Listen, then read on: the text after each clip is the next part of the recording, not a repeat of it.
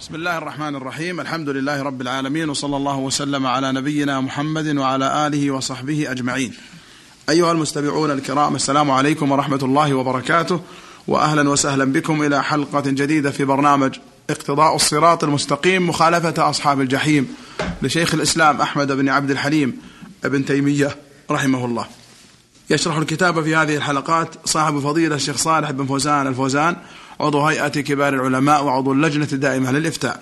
في مطلع هذه الحلقة نرحب بشيخنا الكريم حياكم الله شيخ صالح. حياكم الله وبارك فيكم. انتهينا في الحلقة الماضية إلى ما ذكره الشيخ المؤلف رحمه الله في التمسح بمنبر النبي صلى الله عليه وسلم حين كان المنبر ذاته موجودا وبالرمانة وما نقل عن ابن المسيب وأحمد في ذلك. قال هنا فقد, فقد رخص أحمد وغيره في التمسح بالمنبر والرمانة التي هي موضع مقعد النبي صلى الله عليه وسلم ويده ولم يرخص في التمسح بالقبره بسم الله الرحمن الرحيم. الحمد لله رب العالمين. صلى الله وسلم على نبينا محمد وعلى آله وأصحابه أجمعين. أما بعد عندنا قاعدة في مسألة التبرك. نعم. وهي أن ما انفصل من جسد النبي صلى الله عليه وسلم من عرق أو ريق أو شعر آه، فإنه يتمسح به ويتبرك به. هذا خاص بالنبي صلى الله عليه وسلم. وكذلك ما لامس جسد النبي صلى الله عليه وسلم من ثوب أو عباءة أو لباس أو ما جلس عليه ولامس جسمه. فالمنبر جلس عليه النبي صلى الله عليه وسلم ولامس جسمه ففيه شيء من من آثاره صلى الله عليه وسلم. فهذا يتبرك به لأنه من آثار النبي صلى الله عليه وسلم التي لامست جسمه الشريف. وهذا كما ذكرنا في الحلقة السابقة أنه قد زال هذا المنبر. وهذا وجه قول الإمام أحمد أنه رخص في التبرك أو التمسح بمنبر الرسول ورمانته لأنها لامست جسمه الشريف. فلو بقيت على هذا لا بأس لكنها زالت وغير المنبر عدة مرات وجلب له منابر من عدة جهات من السلاطين فلم يبقى هذا الشيء. وأما التبرك بآثار الصالحين بشعرهم أو بريقهم أو ما انفصل من أجسامهم أو ما لامس أجسامهم فهذا غير مشروع لأنهم لم يكونوا يتبركون بآثار أبي بكر الصديق وهو أفضل الأمة بعد نبيها. ما كانوا يتبركون بريقه ولا بشعره ولا بثوبه كما ولم يكونوا يفعلون هذا مع عمر ولا مع عثمان ولا مع علي خلفاء الرسول صلى الله عليه وسلم ولا من بعدهم من الأئمة. ما كانوا يتبركون إلا بآثار النبي صلى الله عليه وسلم التي انفصلت من جسمه أو لامست جسمه, جسمه الشريف. نعم. أحسن الله إليكم. قال رحمه الله وقد حكى بعض أصحابنا رواية في مسح قبره لأن أحمد شيع بعض الموتى فوضع يده على قبره يدعو له والفرق بين الموضعين ظاهر. وضع يده على قبره يدعو له ما وضع على قبره يتبرك به وإنما يدعو له. يشير إليه. هذا كالإشارة كما لو دعوت لشخص وأشرت إليه. اللهم اغفر لهذا اللهم ارحم هذا. أو وضعت يدك عليه حينما ترقيه. أليس الراقي يضع يده على المرقي؟ نعم بلى. هذا منه نعم. وكره مالك التمسح بالمنبر كما كره التمسح بالقبر. نعم إذا كان الإمام أحمد تسامح في هذا فمالك وهو زميله وشيخه أيضا وقبله ما منع هذا فالمسألة اجتهادية. لكن كما ذكرنا القاعدة السابقة هذه قاعدة نافعة ذكرها أهل العلم وهي تفصل بين ما كان مشروعا وما كان ممنوع. غير مشروع وممنوع. نعم.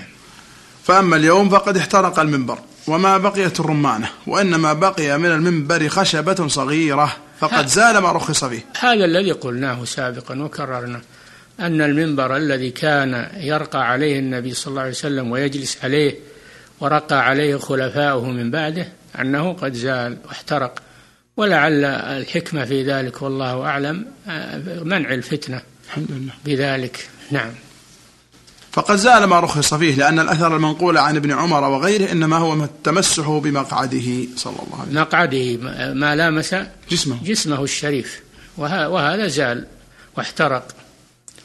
نعم. وروى الأثرم بإسناده عن القعنبي عن مالك عن عبد الله بن دينار قال رأيت ابن عمر رأيت ابن عمر يقف على قبر النبي صلى الله عليه وسلم فيصلي على النبي صلى الله عليه وسلم وعلى أبي بكر وعمر.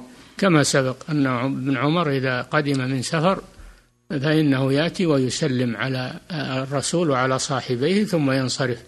ما كان يجلس ما كان يستقبل القبور يدعو. هذا هدي الرسول صلى الله عليه وسلم. نعم. الوجه الثالث في كراهة قصدها للدعاء نعم. أن السلف رضي الله عنهم كرهوا ذلك. متأولين في ذلك قوله صلى الله عليه وسلم لا تتخذوا قبري عيدا. نعم أما قصد القبور قبر النبي وصاحبيه لأجل الدعاء عندها واعتقاد أن ذلك فيه فضل وأنه أقرب للإجابة فهذا شرع دين لم يأذن به الله عز وجل. فإن الله لم يشرع اتخاذ القبور للدعاء أو للصلاة عندها أو التبرك بها. لأن هذا من وسائل الشرك. نعم. كما ذكرنا ذلك عن علي بن الحسين والحسن بن الحسن بن عمه وهما أفضل أهل البيت من التابعين وأعلم بهذا الشأن غيرهما لمجاورتهما الحجرة النبوية نسبا ومكانا. نعم. آه، أنكر علي بن الحسين والحسن بن الحسن. بن علي بن أبي طالب رضي الله عنهما.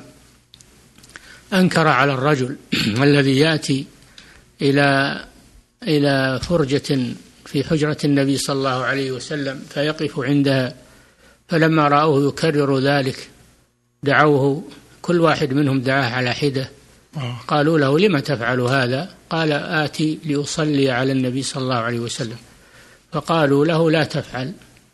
النبي صلى الله عليه وسلم قال صلوا علي حيث كنتم فإن صلاتكم تبلغني.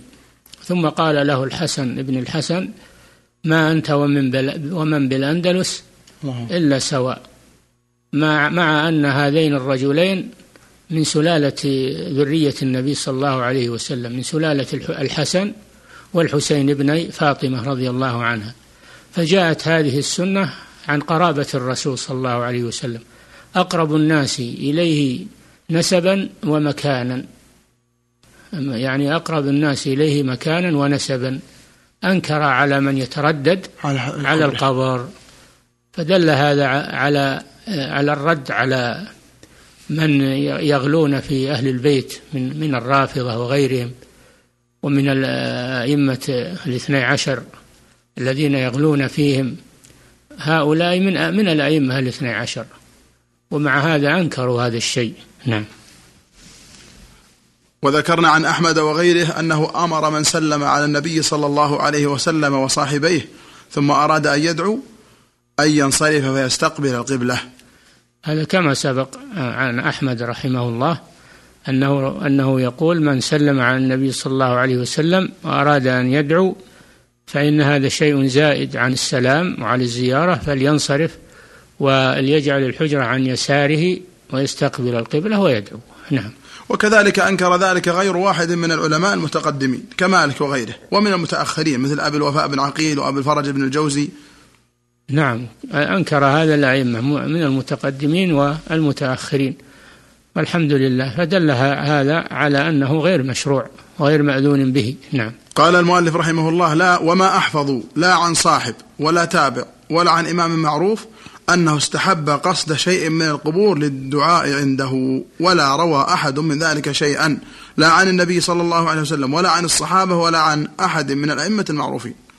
وهذا شيخ الإسلام ابن تيمية مؤلف هذا الكتاب وهو إمام جليل ومطلع وراوية للأحاديث وحافظ من الحفاظ يقول لم لم يبلغني ولم أروي شيئا عن عن الرسول ولا عن صحابي ولا عن تابعي ولا عن إمام متبع أنهم رأوا مشروعية الدعاء عند القبور.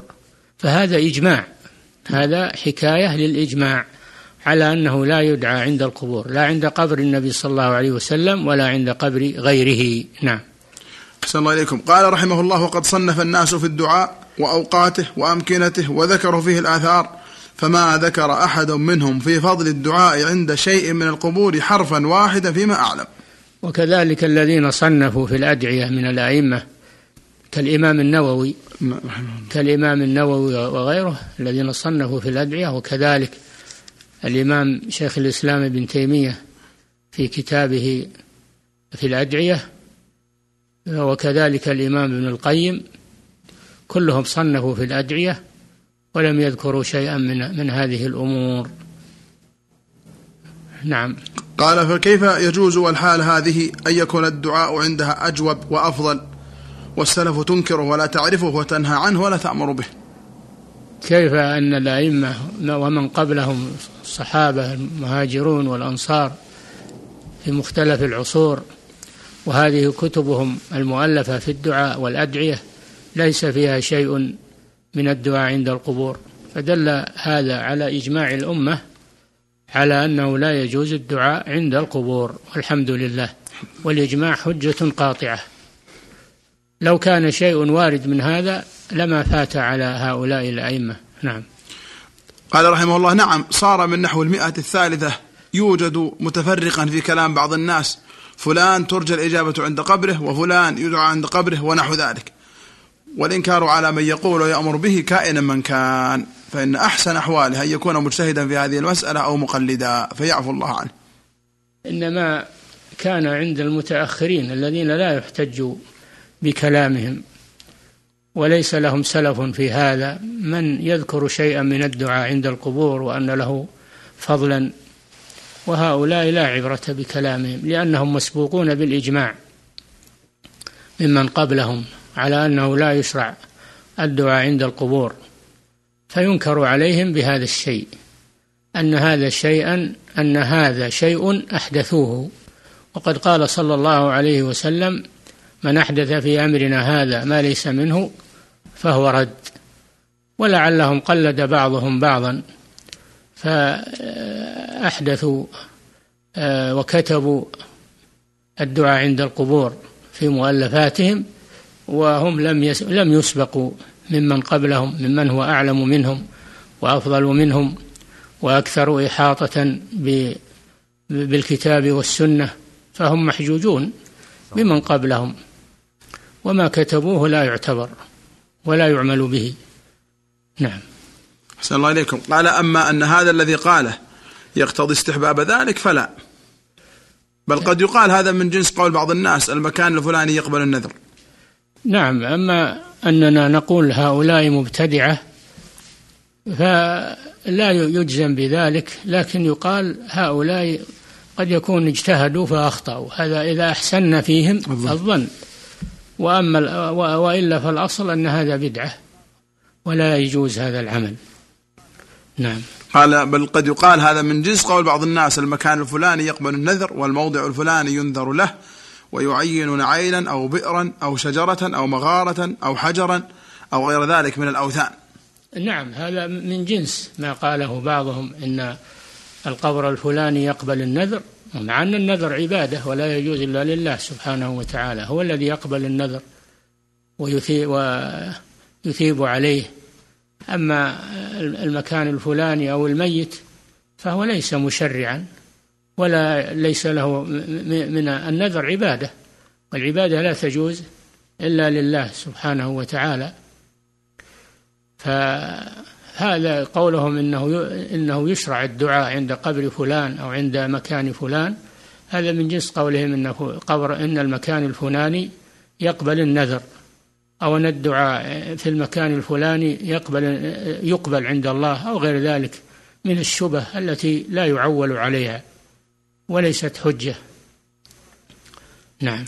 فكما لا يكون مثل هذا القول عمدة في الدين فكذلك القول الأول. نعم. ولم قال رحمه الله ولم يبلغني إلى الساعة عن أحد من السلف رخصة في ذلك. نعم كما سبق أنه لم يطلع على على حديث ولا على قول إمام ولا على قول عالم ممن سبقوا أنه رأى مشروعية الدعاء عند القبور مع إلمامه وكثرة اطلاعه ويقول لم يبلغني الساعة ويعني وقت تأليف هذا الكتاب. لم يبلغه شيء من ذلك. فهذا دليل على أن هذا لا أصل له. نعم. قال رحمه الله إلا ما روى ابن أبي الدنيا في كتاب القبور بإسناده.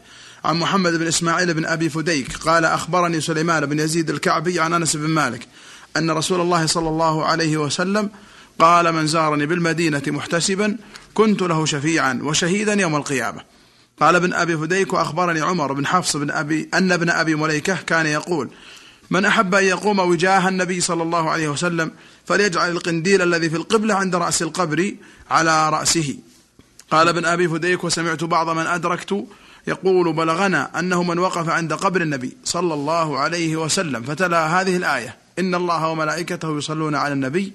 فقال صلى الله عليك يا محمد حتى يقولها سبعين مرة ناداه ملك صلى الله عليك يا فلان ولم تسقط له حاجة قال رحمه الله فهذا الأثر من ابن أبي فديك قد يقال فيه استحباب قصد الدعاء عند القبر ولا حجة فيه لوجوه أحدها أن ابن أبي فديك روى هذا عن مجهول وذكر ذلك المجهول أنه بلاغ عمن لا يعرف ومثل هذا لا يثبت به شيء أصلا وابن أبي فديك متأخر في حدود المئة الثانية ليس هو من التابعين ولا من تابعيهم المشاهير حتى يقال قد كان هذا معروفا في القرون الثلاثة وحسبك أن أهل العلم بالمدينة المعتمدين لم ينقلوا شيئا من ذلك. ومما يضعفه أنه قد ثبت عن النبي صلى الله عليه وسلم أنه قال من صلى علي مرة صلى الله عليه عشرا فكيف يكون من صلى عليه سبعين مرة جزاؤه أن يصلي عليه ملك من الملائكة؟ وأحاديثه المتقدمة تبين أن الصلاة والسلام عليه تبلغه عن البعيد والقريب. والثاني من وجوه بطلانه أن هذا إنما يقتضي استحباب الدعاء للزائر في ضمن الزيارة كما ذكر العلماء ذلك في مناسك الحج وليس هذا مسألتنا. فإنا قد قدمنا أن من زار زيارة مشروعة ودعا في ضمنها لم يكره هذا. كما ذكره بعض العلماء مع ما في ذلك من النزاع نعم. مع أن المنقول عن السلف كراهة الوقوف عنده للدعاء وهو أصح. نعم. وإنما المكروه الذي ذكرناه قصد الدعاء عنده ابتداء. كما أن من دخل المسجد فصلى تحية المسجد ودعا في ضمنها لم يكره ذلك. أو توضأ في مكان وصلى هنالك ودعا في ضمن صلاته لم يكره ذلك. ولو تحرى الدعاء في تلك البقعة أو في مسجد لا خصيصة له في الشرع دون غيره من المساجد فنهي عن هذا التخصيص. الثالث من وجوه بطلانه وأنه لا حجة فيه أن الاستجابة هنا لعلها لكثرة صلاته على النبي صلى الله عليه وسلم. فإن الصلاة عليه قبل الدعاء وفي وسطه وآخره من أقوى الأسباب التي يرجى بها إجابة سائر الدعاء كما جاءت به الآثار. مثل قول عمر بن الخطاب رضي الله عنه الذي يروى موقوفا ومرفوعا الدعاء موقوف بين السماء والأرض حتى تصلي على نبيك رواه الترمذي. نعم. انتهت الوجوه؟ نعم. نعم. أولا عندنا قاعدة. نعم. أن كل ما روي في خصوص زيارة قبره صلى الله عليه وسلم فلا حجة فيه. لأنه إما ضعيف شديد الضعف وإما موضوع ومكذوب على النبي صلى الله عليه وسلم. الحمد لله. كما نبه على ذلك الأئمة. الحفاظ كابن حجر وشيخ الإسلام بن تيمية وابن عبد الهادي وغيرهم. ثانيا لو صح هذا مع ما ذكر الشيخ في سنده من الضعف الشديد فلو صح على تقدير فإن معناه الدعاء المشروع وهو أنه إذا أراد سلم على النبي صلى الله عليه وسلم وأراد أن يدعو فإنه يتنحى عن القبر ويجعله عن يساره ويتوجه إلى القبلة فيدعو. فيكون ما ما ورد عند ابن أبي الدنيا محمولا على هذا. يكون محمولا الدعاء الشرعي صحيح. على هذا على الدعاء الشرعي. ثالثا قوله صلى عليه سبعون ملكا. صلى عليه سبعون ملكا. هذا يخالف قوله صلى الله عليه وسلم من صلى علي واحدة صلى الله صلى الله عليه بها عشرة ولم يقل صلى عليه ملك. ملك. فهذا مخالف إذن للحديث الصحيح, الصحيح. رابعا أنه لا ميزة للصلاة على النبي صلى الله عليه وسلم عند قبره عن الصلاة في مشارق الأرض ومغاربها عن الصلاة عليه في مشارق الأرض ومغاربها. لقوله صلى الله عليه وسلم صلوا علي حيث كنتم فإن صلاتكم تبلغني. نعم. لكن الرد الأول ذكرتها أنه كل ما روي فيها لا يصح. هذا معروف. نعم. الحمد لله. إذا ما ينظر إلى بقية الأفراد. لا.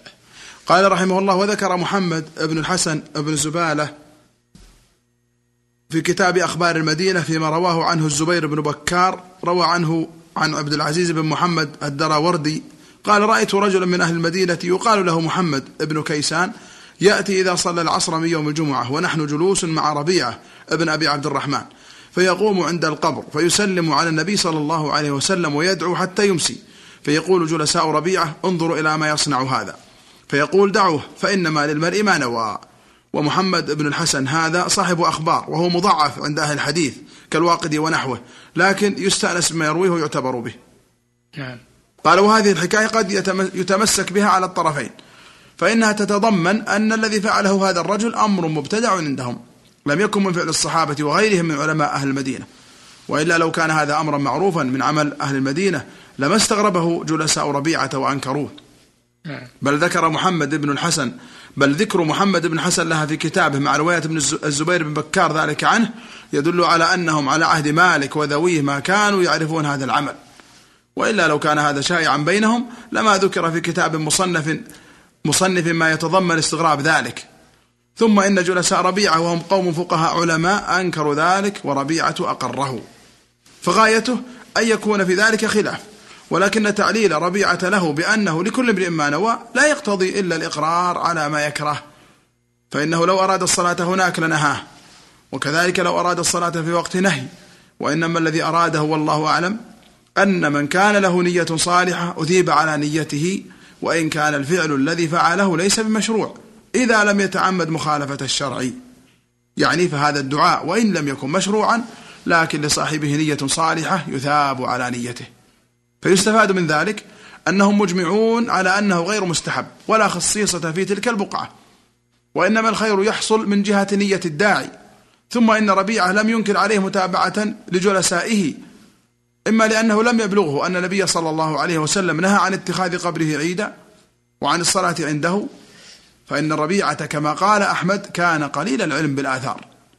نعم. أو بلغه ذلك لكن لم يرى مثل هذا داخلا في معنى النهي. أو لأنه لم يرى هذا محرما وإنما غايته أن يكون مكروها وإنكار المكروه ليس بفرض. أو أنه رأى أن ذلك الرجل إنما قصد السلام والدعاء جاء ضمنا وتبعا. وفي هذا نظر. نعم خلاصة هذا أن أولا ابن زبالة هذا ليس محل ثقة. نعم الحمد لله. فقد تكلموا فيه. ثانيا أن فعل هذا الرجل مخالف لفعل المئات من الصحابة والتابعين ومن جاء بعدهم. ما كانوا يترددون على قبر النبي صلى الله عليه وسلم ويطيلون الوقوف, الوقوف عنده فعمل هذا رجل واحد مخالف لأمة.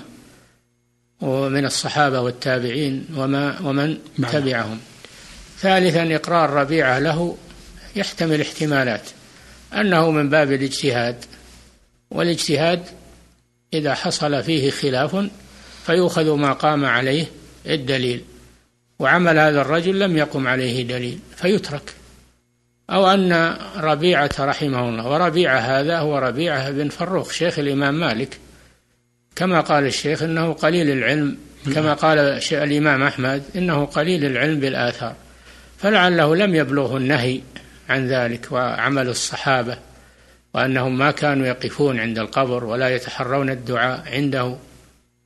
رابعا أن قول ربيعة رحمه الله هو كل لكل امرئ ما نوى أن عمله خطأ لكن يؤجر على نيته ومحبته للرسول.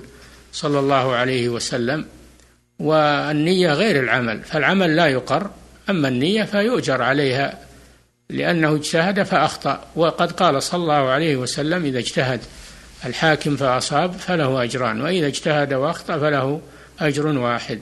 نعم. أحسن الله إليكم. قال رحمه الله ولا ريب أن العلماء قد يختلفون في مثل هذا كما اختلفوا في صحة الصلاة عند القبر ومن لم يبطلها قد لا ينهى من فعل ذلك والعمدة على الكتاب والسنة وما كان عليه السابقون. هذا حاصل ما ذكرناه داخل فيما ذكرناه من الخلاصة وهو أنه إذا اختلف العلماء فالمعتبر هو الدليل. فإن تنازعتم في شيء فردوه إلى الله والرسول. إن كنتم تؤمنون بالله واليوم الآخر ذلك خير وأحسن تأويلا. نعم. أحسن الله إليكم شيخنا وجزاكم خيرا. أيها المستمعون الكرام إلى هنا نأتي إلى نهاية هذه الحلقة. من برنامج اقتضاء الصراط المستقيم مخالفة أصحاب الجحيم مع صاحب الفضيلة الشيخ صالح بن فوزان الفوزان. شكر الله لشيخنا ما تكرم به من الشرح والبيان وشكر لكم حسن استماعكم ونفعنا وإياكم بما نقول ونسمع. هذه في الختام تحية مهندس الصوت أخي عثمان بن عبد الكريم الجويبر. حتى نلقاكم في الحلقة القادمة إن شاء الله نستودعكم الله والسلام عليكم ورحمة الله وبركاته.